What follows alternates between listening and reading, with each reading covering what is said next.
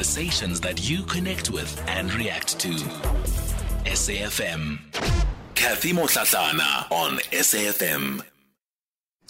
We continue the conversation on the talking point, and we are going to, for this hour, be looking at the media and the war in uh, Ukraine. And I use that word media very, very broadly um, because we're going to be digging a little bit deeper into how it is that the narratives that are being formed, that we've uh, seen, read, heard about so far, how those have been developed. And, you know, we really are in what is an information war uh, because different parties want the rest of the world to see things from their perspective. Everybody wants to be found, to be on the right side of history, or even to be seen as having been justified in whatever action they may or may not be taking. So, how do we as ordinary people really try?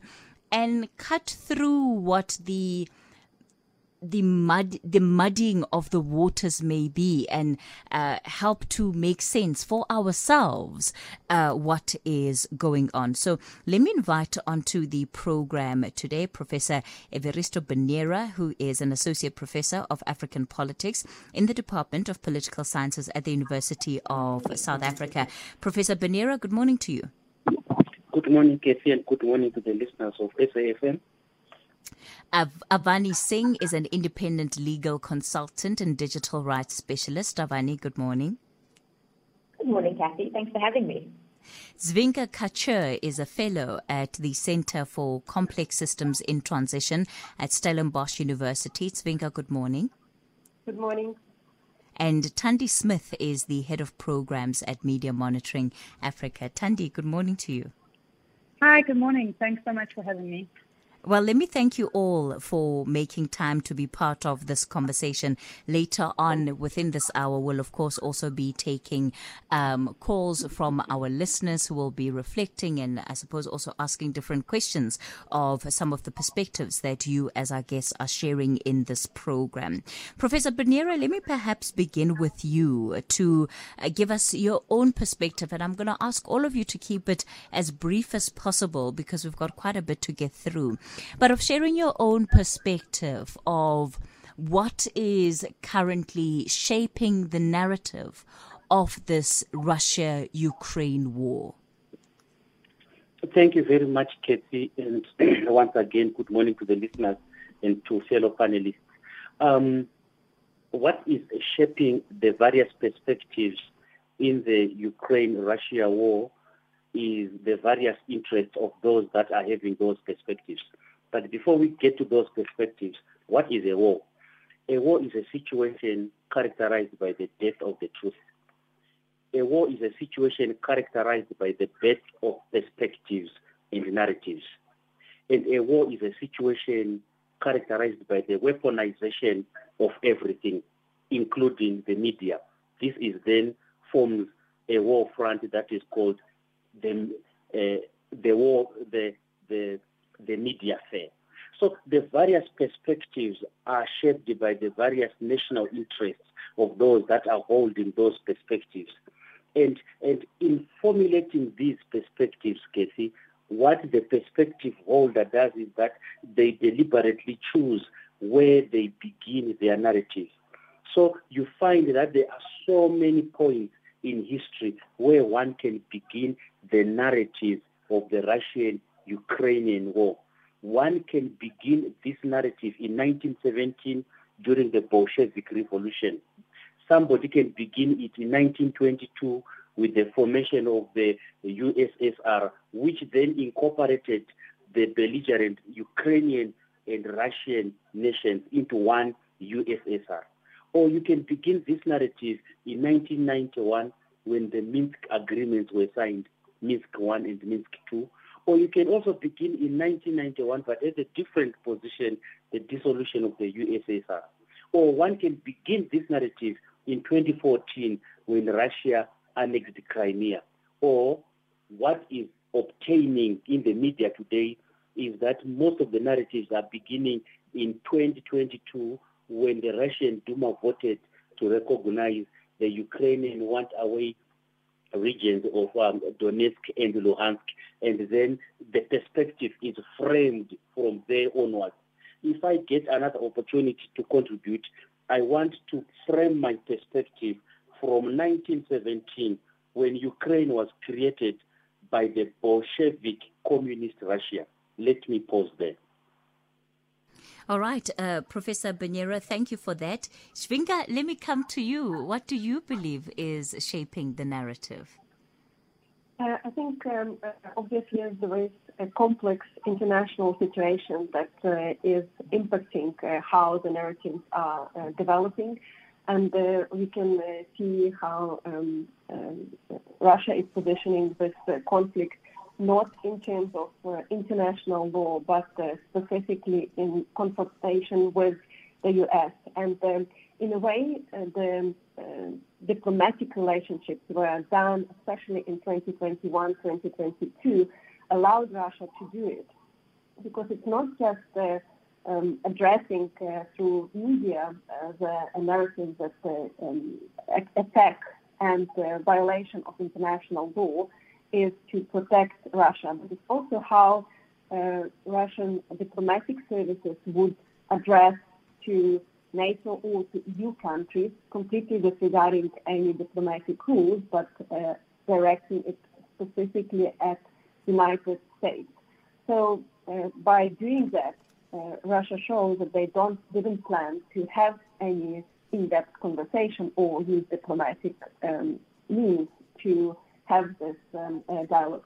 Also, uh, Russia has um, um, different levels of how to shape this uh, narrative, and we can see that it's very effectively used. When we are talking about uh, social media campaigns, but also using official to spread disinformation. Mm. Avani Dzvinka speaks about the use of social media, and this is really part of your area of expertise. What have you observed um, over the last couple of, of months leading up to where we are today? I think there's been quite a mixed um, and slightly convoluted response from the different companies across the board. We've seen some companies trying to um, pull out their services from Russia, Russia banning some of the serv- online platforms, um, and other organizations strongly encouraging or assisting uh, people in Russia to make use of, for example, VPNs to get around the restrictions. Um, I think part of what we're dealing with is quite um, strong narratives coming from both Russia and Ukraine. Ukraine, I think, has very well positioned itself, and rightly so, in mobilizing international sentiment in its favor. Mm-hmm. Um, and, you know, we've seen, for example, one of the responses from Facebook being that to amend their hate speech policy to allow Ukrainians uh, to perpetrate acts of hate speech against Russian soldiers, but the reverse not being true. We've also seen that unlike what was initially predicted, um, the level of cyber warfare has not reached what was anticipated. But we have, um, according to reports, seen that Russia has invested quite significantly in a strong disinformation campaign um, that that promotes the idea that Russia that this is not a war, that this is a special operation, for example, of liberation. Um, and so I think the landscape is still very complicated. When we talk about credible journalism, which is what we typically, you know, want the media to ascribe to. It's a very different landscape when we're dealing with social media platforms. And and I think Avani, you know, it's broader than just um, credible journalism because the media that we're talking about here includes journalists, but it's certainly not completely made up of journalists. That's absolutely right. And you know, within um, the international law framework, the key uh, provision, I suppose, is Article 19 of the International Covenant on Civil and Political Rights, which protects the right to freedom of expression. In the general comment um, on that particular right, the Human Rights Committee recognizes that journalism is an evolving concept and could include, for example, bloggers who are equally entitled to certain uh, protections. But we know that there are for example, certain level of, um, I suppose, credibility protection uh, around certain members of the media who subscribe to a set of ethical principles, who have an ombud who may oversee their work, as opposed to an individual who doesn't fall within the same category. And so while we cannot talk about the media as one homogenous block, the reality is that there are certain categories of individuals or organizations participating as members of the media, um, which creates this complexity as to how we distinguish between that information that can be trusted um, as opposed to that um, which may be, um, you know, may, may perpetrate, sort of, for example, disinformation. We accept that um, bias is likely part of the media landscape, but there are extremes to that that we need to be cautious about. Mm. Thandi, are there particular patterns that you have observed, especially as a an organization that has an interest in what the media is reporting, how they're reporting, that you've observed around this uh, Russia-Ukraine conflict? So I think that um, you know we we always going to see see interesting patterns around how conflict is is represented in the media, and I think what's important to to remember or to, to sort of understand is that we will always see some level of bias um, in, in any reporting that you see. And this isn't just in isolation to the Russia-Ukraine conflict. This is in, um, you know, relation to, to any type of, of reporting, especially a contested issue that, that has so much attention and, and in this case, the attention of, attention of, of the world. So, you know, you, you are going to see narratives coming from various perspectives. And you, you, I, I, guess what's, what's important to um, try and sift through is, is what is actually um, biased or, or, sort of biased perspective or, or biased reporting and what is in fact disinformation, um, or disinformation.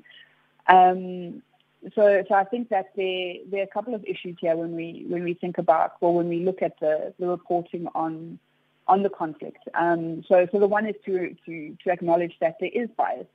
Um, whatever your bias, whatever approach or, or, position your bias sort of comes from, um, it, it, will be there, um, and it's, it's, it's important to to be transparent about the bias.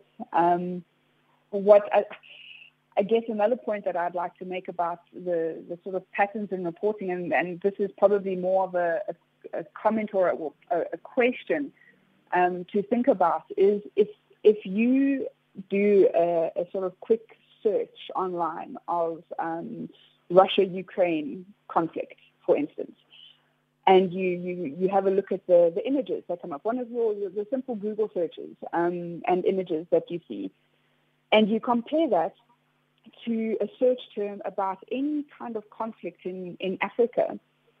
And the visuals that you get from, and this is, I mean, a, a few mainstream um, sort of news news reports, the pictures that you see are, are unbelievably different. Um, and, and that's just, I, I guess, a, a broader a, a, broader issue that we can we can go into um, on, a, on a, a, topic for a different day. But the mm the imagery and the, the visualizations that you get of this particular conflict where, you know, visuals and, and images of um, mainly soldiers, of scenes of war, of, um, you know, um, quite powerful imagery and, and compared that to, to an African um, or coverage of, of sort of an African conflict where it's, it's death and destruction and bodies and um, children as victims, and you know, it, it, it, it's very telling um, about mm. the approach that media is taking to to covering this kind of issue.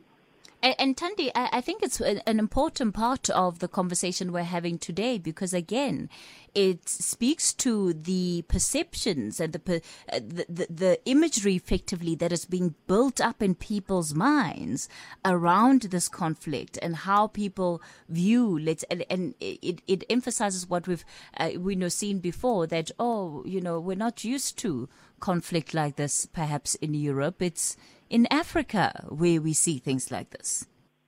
Absolutely. It's sort of, you know, what we, we're seeing this kind of, of violence and, and conflict in, in a, a European sort of civil, so-called civilized um, nation, and and it's shock, and it's you know, it's how can that happen? And you know, it's a completely different emotive response to to that of seeing, um, you know, far worse um, imagery um, coming from from how the African continent gets covered, and and this is a topic of conversation that we we often try and unpack around how how these things get covered. But um, yeah, it, it's definitely you know it, it's actually quite depressing to to see. Um, it just reinforces the idea that um, bodies on the African continent aren't you know don't necessarily get the same kind of treatment as bodies on the European um, in mm. European nations. I want us to unpack this question of bias because this is often something that we encounter a lot, especially as as as journalists. That when people listen to the reporting, they, of course, just as you've mentioned, Thandi, they see the pictures that are being used, etc., and people will associate what we are saying with credibility, rightfully so. And they said, but no, but you guys are biased. How you're reporting on this conflict is not a fair reflection of what is happening. Professor Benyera, I want to come back to you because you started off by saying that the war or any war is the death of truth.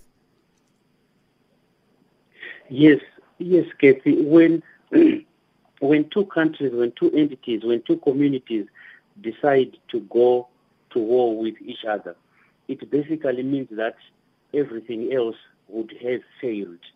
So it is almost an oxymoron that one can talk about the law of the war when war is actually an indication that the law has failed. Or one can talk about media freedom when the war itself is the subtraction of all freedoms, including the right to life.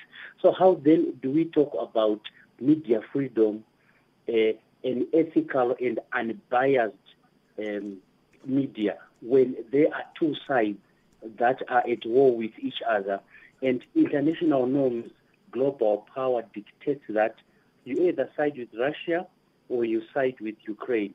You are not almost allowed to say, hang on, there is a third way here. How mm. about I am not coerced into condemning Russia?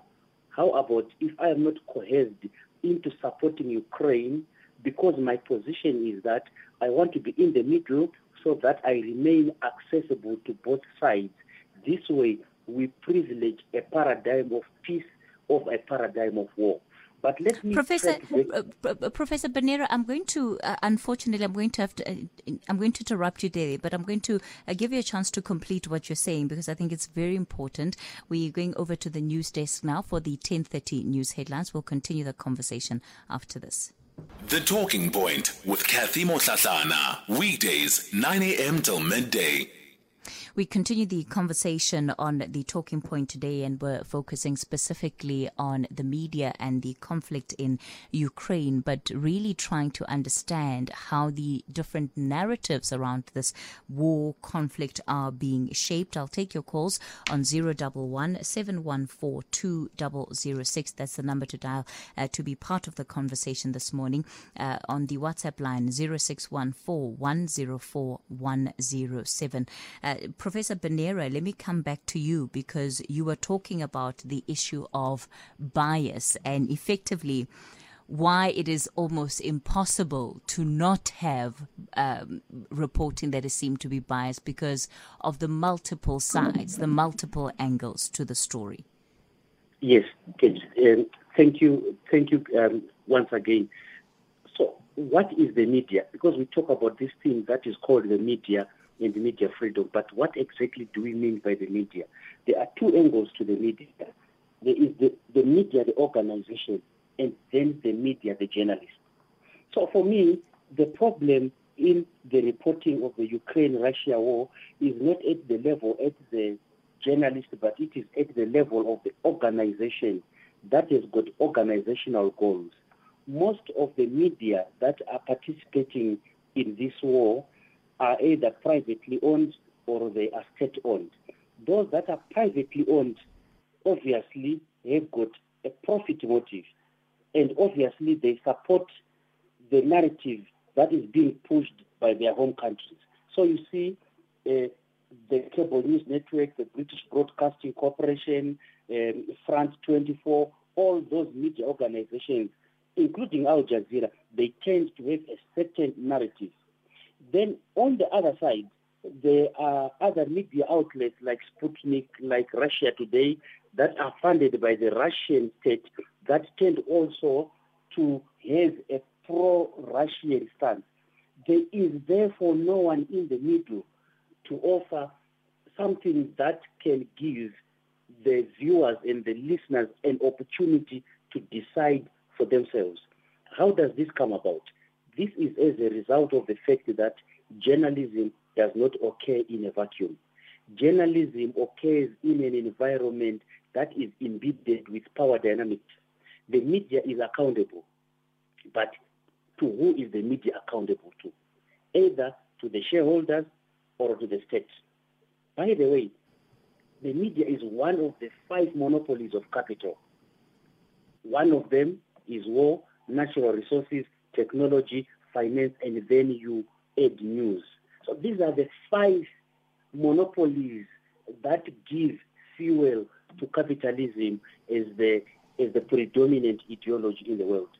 Mm. So, let me quickly move on to the to what then happens when the media operates from such a background in such an environment. There is what is termed selectivity. Then there is selectivity within selectivity. The media is selective when covering conflicts. Just count the number of CNN journalists that are in Ukraine and ask yourself, why did it not have such an equivalent number or even half of that number in Yemen or in Libya or in Syria? Virtually every corner of Ukraine has got a Western journalist. They make sure that we get the news of whatever is happening in Ukraine. Every red that is moving in Ukraine must be seen on television. Every dead body must be re-emphasized. So there is selective coverage of the conflicts. Then there is also selective media outrage. When atrocities happen to the black body, it is taken as a norm that it is normal for black people to be killed. It is normal for black people to die. This is why some of the Western journalists were even on record saying, these are people with blue eyes. They look like us. They are civilized. This cannot happen in Europe. This is not Afghanistan or any other place in Africa. It means that in the mind of in the minds of those journalists, there is an acceptable way of treating black people and there is an unacceptable way of treating white people. Never mind that the refugees that are knocking on Poland's borders are running from the same enemy, are running from the same Russia. What explains the deployment of the Polish army on the border with Belarus? The erection of those fences when it was bitterly cold just to deny Syrian refugees entrance into Poland. There is a Polish old woman who was on record saying, I would rather burn my old blankets than give them to Syrian refugees. Fast forward today, they are Ukrainian refugees. They are being welcomed with piano, with music, with soup kitchen, with billboards, with everything. All of a sudden, we are outraged. This is structural racism. Let me quickly move on to the use of terms and terminology. If you are a Russian businessman, you are an oligarchy. If you are an American businessman, you are a philanthropy or something else. So there is this selective deployment of terms by the media in order to push a certain narrative. All right. Prof- uh, Professor Benyera, I'm, I'm, I'm going to have to pause you there so that we go to a quick break. And then when we come back, I also want to get uh, reflections from our other guests on what has been said in this conversation uh, so far. And I suppose the, I mean, should, is it a case of resisting the temptation to take sides?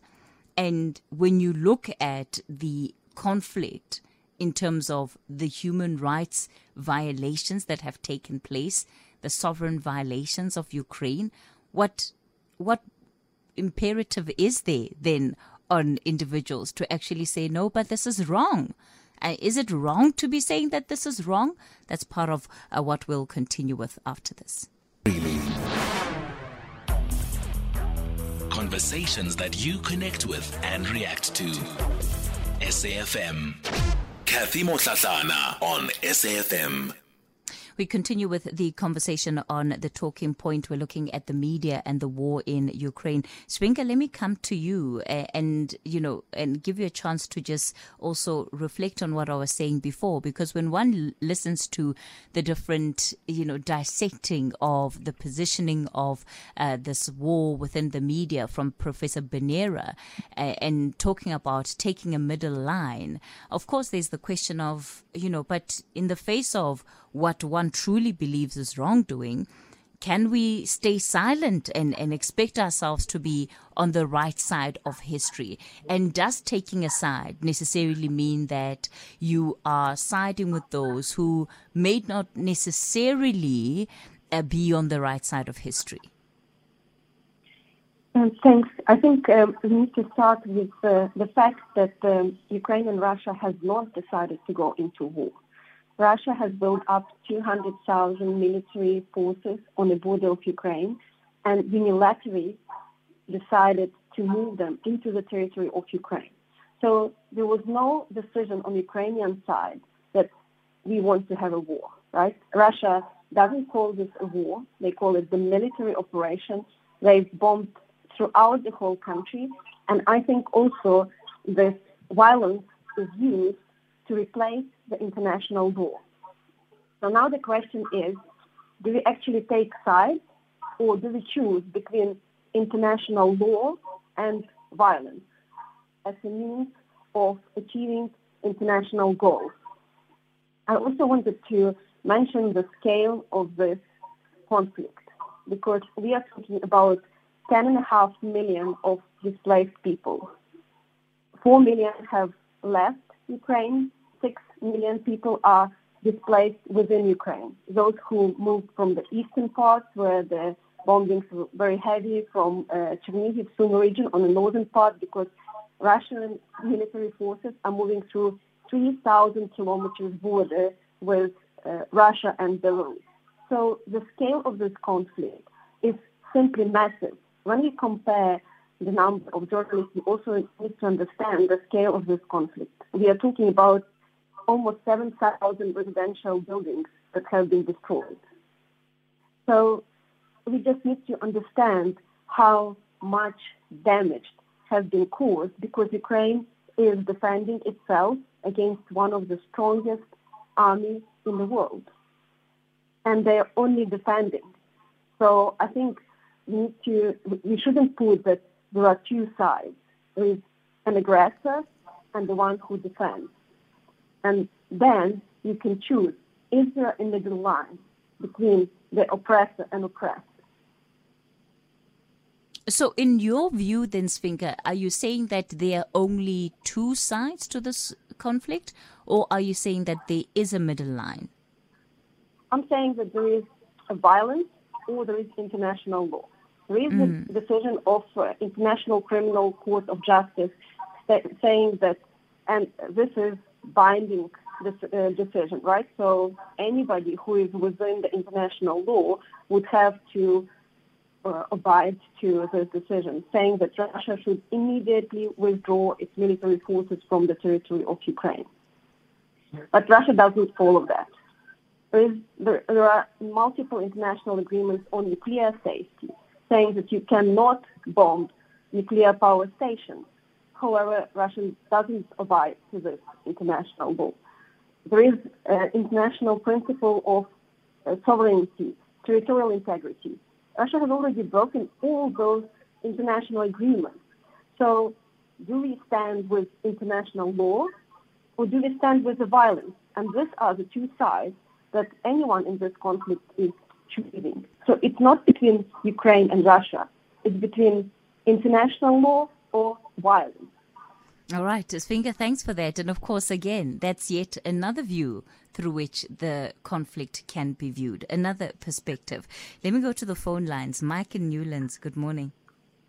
Oh, hi, good morning, Cathy. What an interesting debate. Uh, a couple of points quickly I'd like to pick up on. First of all, I just want to point out to the professor that um, that uh, Ukraine, or two countries did not decide to go to war.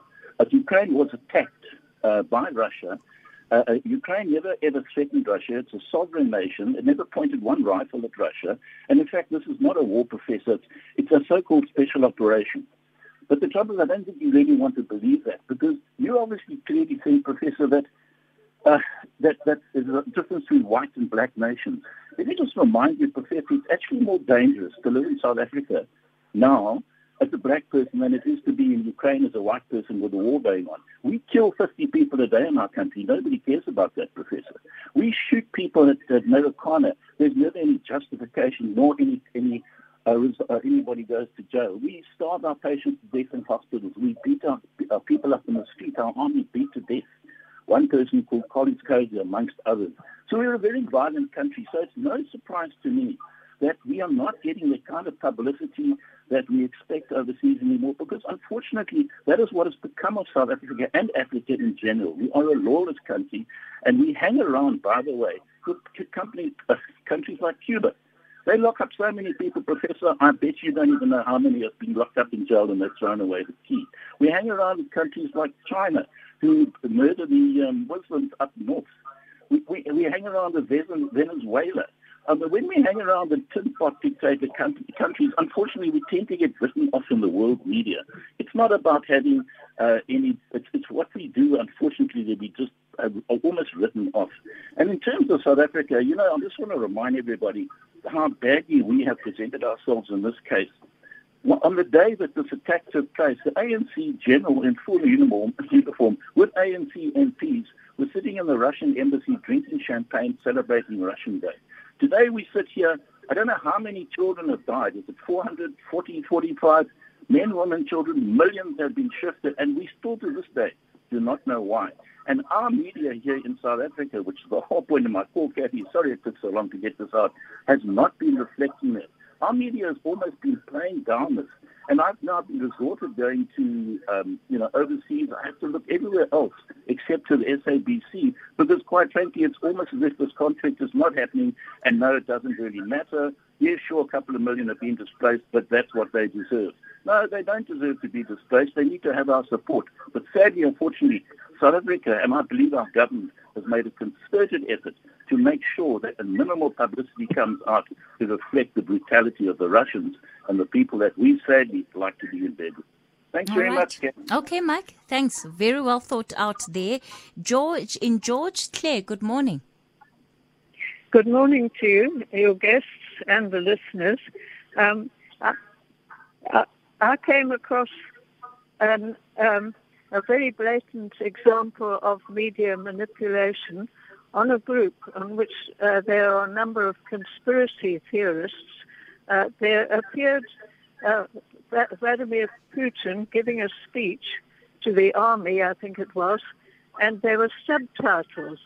And the subtitles read that he was coming in to defeat the evil plans of the West, uh, and uh, they're putting biolabs um, in the Ukraine and all that sort of thing. Well, fortunately, I have a friend who is Russian.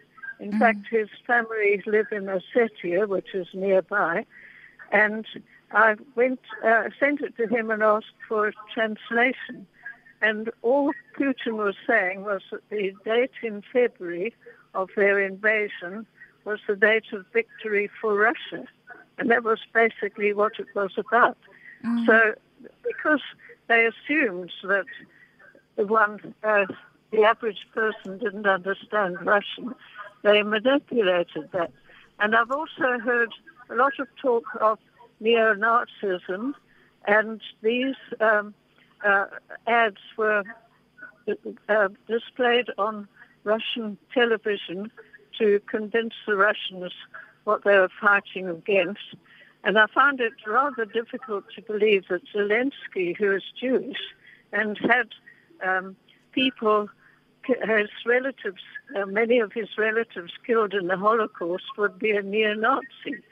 And uh, the other point that I find rather telling is the fact that the um, returning students who are black and were interviewed, they were told, um, telling of their experiences, and each one, there was one male and one female, was asked what the Ukrainians were like, and they spoke uh, very glowingly of the Ukrainians and said they were very warm and friendly people. In fact, it was a place they would go back to. Now, we know that if there's uh, neo-Nazism around, that uh, black people would be the first victims of this sort of thing. The other thing is that um, the one uh, was stationed in a town near where the Russians were invading, and uh, one of their shells hit a pediatric hospital. Uh, fortunately, they'd been evacuating everyone, but one mother and child was killed. Now, the story goes that this is done by the Ukrainians. In other words, they're bombarding their own citizens in order to make the Russians look bad. So, yeah. um, short of uh, that, I don't really know what to believe, but I think there's an awful lot of propaganda that's been put on the Russian side, and mm. I fail to believe much that's going on from that side because, um, to me, Putin is a um, blatant liar. He built up troops on the border with Ukraine and said it was only a training exercise and then invaded. So uh, bear in mind he's ex-KGB. All and right. uh, that's all I have to say.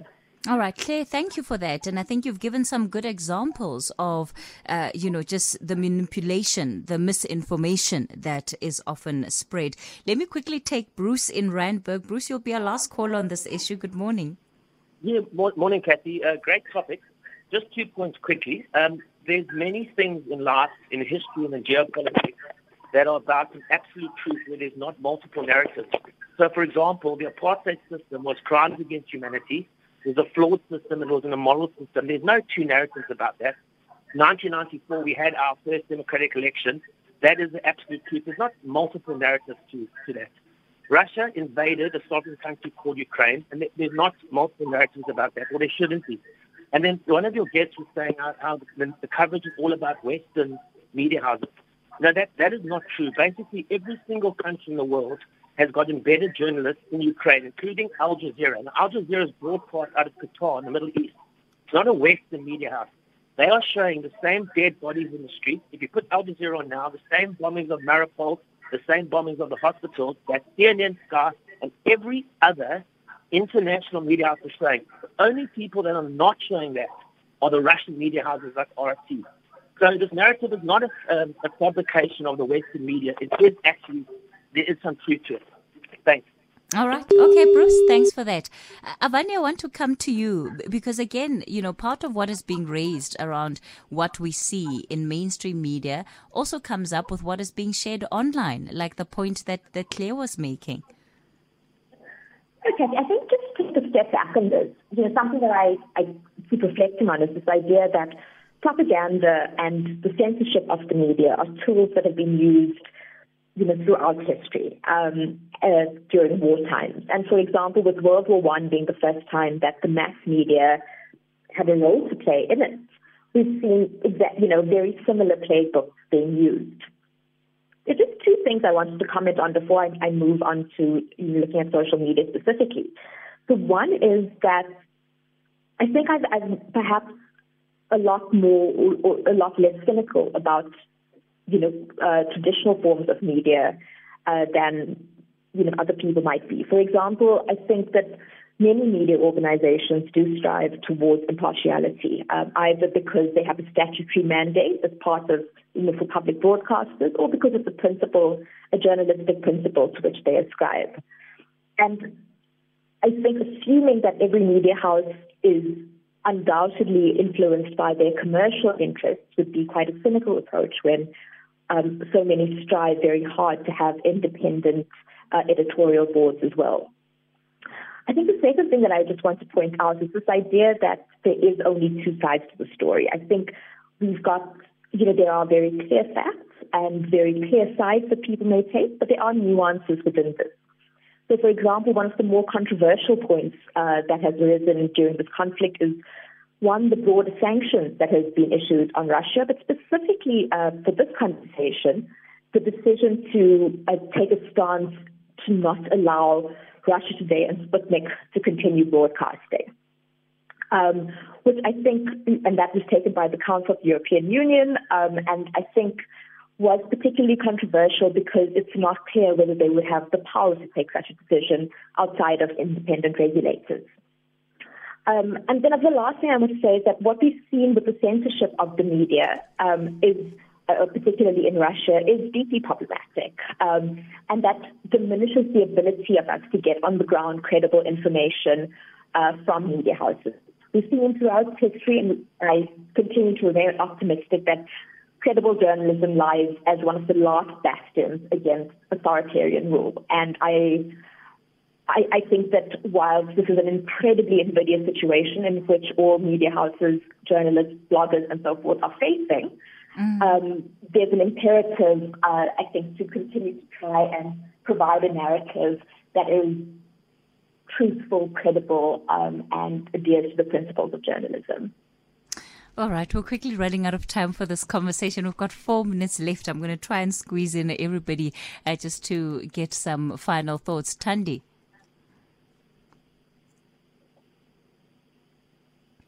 Hello, Thandi. All right, I'm not sure what's happened to Thandi Smith there. Looks like we've lost her on the line. Professor Benyera? Thanks very much, Cathy. Uh, let me take this opportunity to round, to round up by way of responding to our callers. Mike in Newlands, indeed, it is um, un, undisputable that it is Russia that moved and uh, attacked Ukraine. But we are going further and asking why did Russia move and invaded Ukraine? The perspective from Russia is that Ukraine is the aggressor because it had expressed its willingness to join NATO. That NATO is part of the aggressor because it grew its membership from 12 to 30 at the expense of Russia. That the continued growth of NATO eastwards threatened Russia's security and existence. So this is the Russian perspective. Um, I'm just responding to Mike there. And also, Mike, there are good guys and bad guys. Venezuela, Cuba, China. But also, let's also call out the so-called good guys. The United States started 10 wars and invasions. There were 1 million children that were killed by Americans in Iraq, and the late Madeleine Albright was asked if she regretted this, and she said it was worth it the United States killed people that were at a wedding in Afghanistan, and there was no outrage that we are seeing today. So all we are saying is that the media must be balanced, both in covering, in emphasizing, and also in exposing wrongdoing to humanity. And then the caller from George, I could not get the name properly. Propaganda is being used on both sides. There is opposing propaganda and there is affirming propaganda. One student of mine said to me, Professor Benyera, what we are witnessing is the banning of the media in Russia and the manipulation of the media in the West. Remember the whole RT saga when us in South Africa here and part of the global south are no longer accessing RT because it was banned in Germany. And what happened was that uh, Russia then banned the the German outlets. So it was then a seesaw of banning each other's media. Let me conclude by pointing the selectivity that I need to to stick in our minds as my final point. When Meta, the company that controls Facebook, said from now onwards it is allowed to use hate crime as long as it is directed at Putin and Russia. That is wrong. And these double standards are the ones that have made the United Nations the United Nations Security Council dysfunctional today. All right. Thank you for the opportunity to share. Uh, Thandi, let me come to you very briefly. Yes, hi. Sorry about that earlier. Um, so I think my my final point, um, I want to support a lot of what Avani was saying. Um, you know about the role of media and, and, and journalists um, in in the conflict, and I think you know just to to add on to that, the the role of the media is undoubtedly absolutely critical in, in especially a time like this. And you know, as the consumer of news, um, as an audience member, you you need to be aware of bias. Um, you know, don't take everything at at face value, um, but you know, critique what what information you you you are getting. But um, you know, the the role of journalists is we, we, we cannot do without. Um, and and then also just to, to add on in terms of disinformation and, and propaganda, um, you know, I think disinformation in itself is is a, a, a, whole beast on its own. Um,